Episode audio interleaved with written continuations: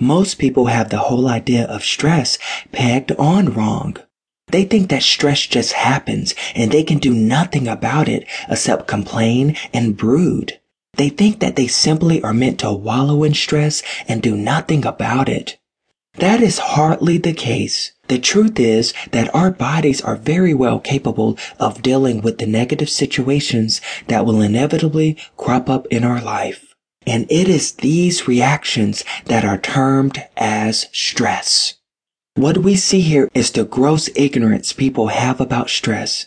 Maybe you have the completely wrong idea as well. You are thinking about being stressed as a situation where you do nothing and are simply worried about the circumstances in your life.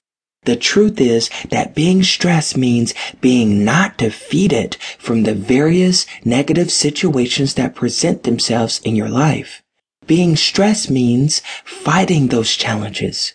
Being stressed means coming up a winner whenever you indulge in these fights. And this is what the future chapters are going to tell you how to fight against the stressful situations in your life.